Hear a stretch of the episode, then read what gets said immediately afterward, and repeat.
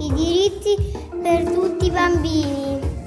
Ciao, io sono Gabriele, ho dodici anni e per me un diritto è un impegno da parte dello Stato che mi garantisce di vivere la mia vita al meglio.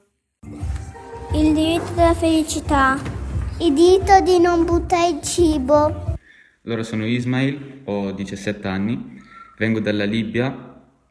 Eh, per me un diritto è l'istruzione, perché nel mio paese molte persone non possono andare a scuola.